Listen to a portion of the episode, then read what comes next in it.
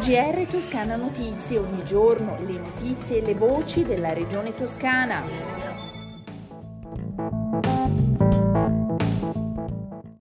Gentili ascoltatori, eccoci al GR di Toscana Notizie, una svolta che ha come obiettivo migliorare concretamente le condizioni di lavoro dei rider. Ancora una volta la regione toscana a fare da apripista, garantendo a questa categoria di lavoratori una vera e propria tutela contrattuale prevista appunto dal lavoro subordinato, che punta altra novità, anche attraverso un albo delle imprese o un marchio etico, a far crescere tra consumatrici e consumatori la consapevolezza sulla sostenibilità etica. In altri termini, l'accordo firmato dal presidente della Toscana Eugenio Giani assieme all'assessore al lavoro Alessandra Nardini con i sindacati confederali CGL, Cisle Will, le aziende toscane del settore e dal Comitato regionale dei consumatori, dice chiaramente che chi fa il rider ha gli stessi diritti di un dipendente contrattualizzato, quindi garanzie sulla sicurezza, ferie pagate e tutela della sua salute. Ma ascoltiamo l'assessore al lavoro Alessandra Nardini cercato di lavorare insieme alle organizzazioni sindacali confederali, quindi davvero voglio ringraziare CGL, Cisle, Will che ci hanno spinti a lavorare in questo senso e tutte le aziende toscane che hanno aderito perché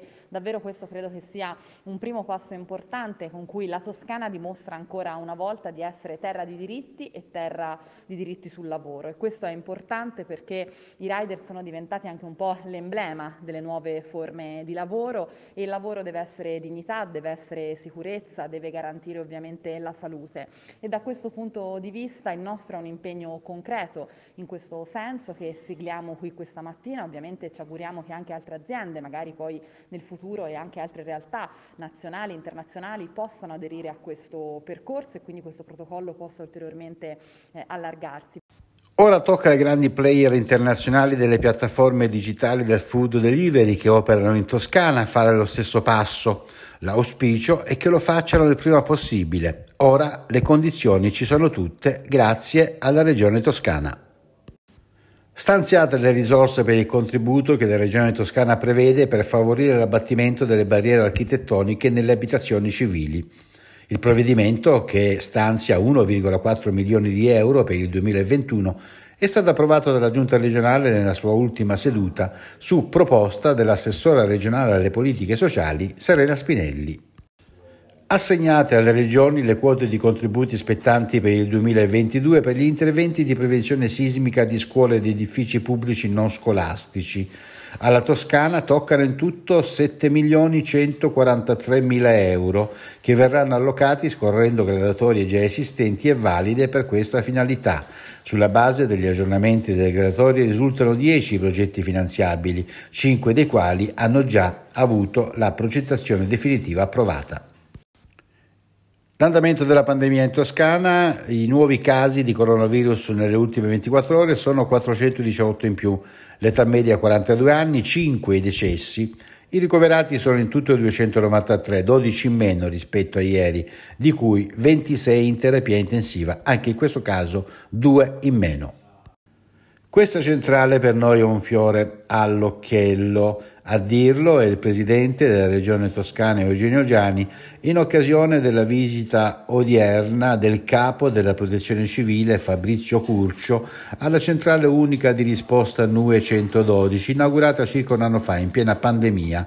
Una visita che è stata anche un'occasione, dopo la fase acuta della pandemia, di ritrovarsi in presenza con tutti i direttori delle CUR d'Italia nel capoluogo toscano.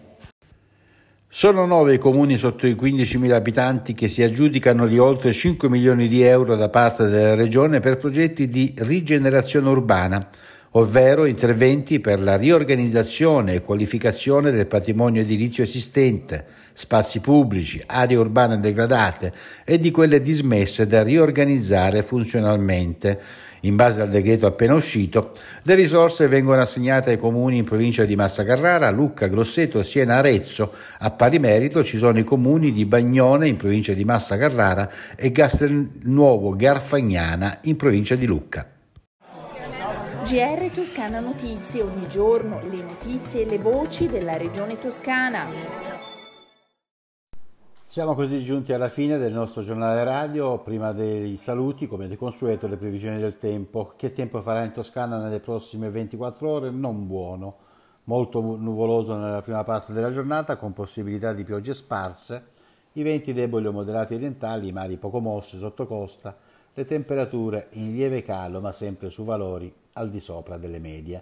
E con eh, il Che tempo farà un saluto dalla redazione di Toscana Notizie e da Osvaldo Sabato.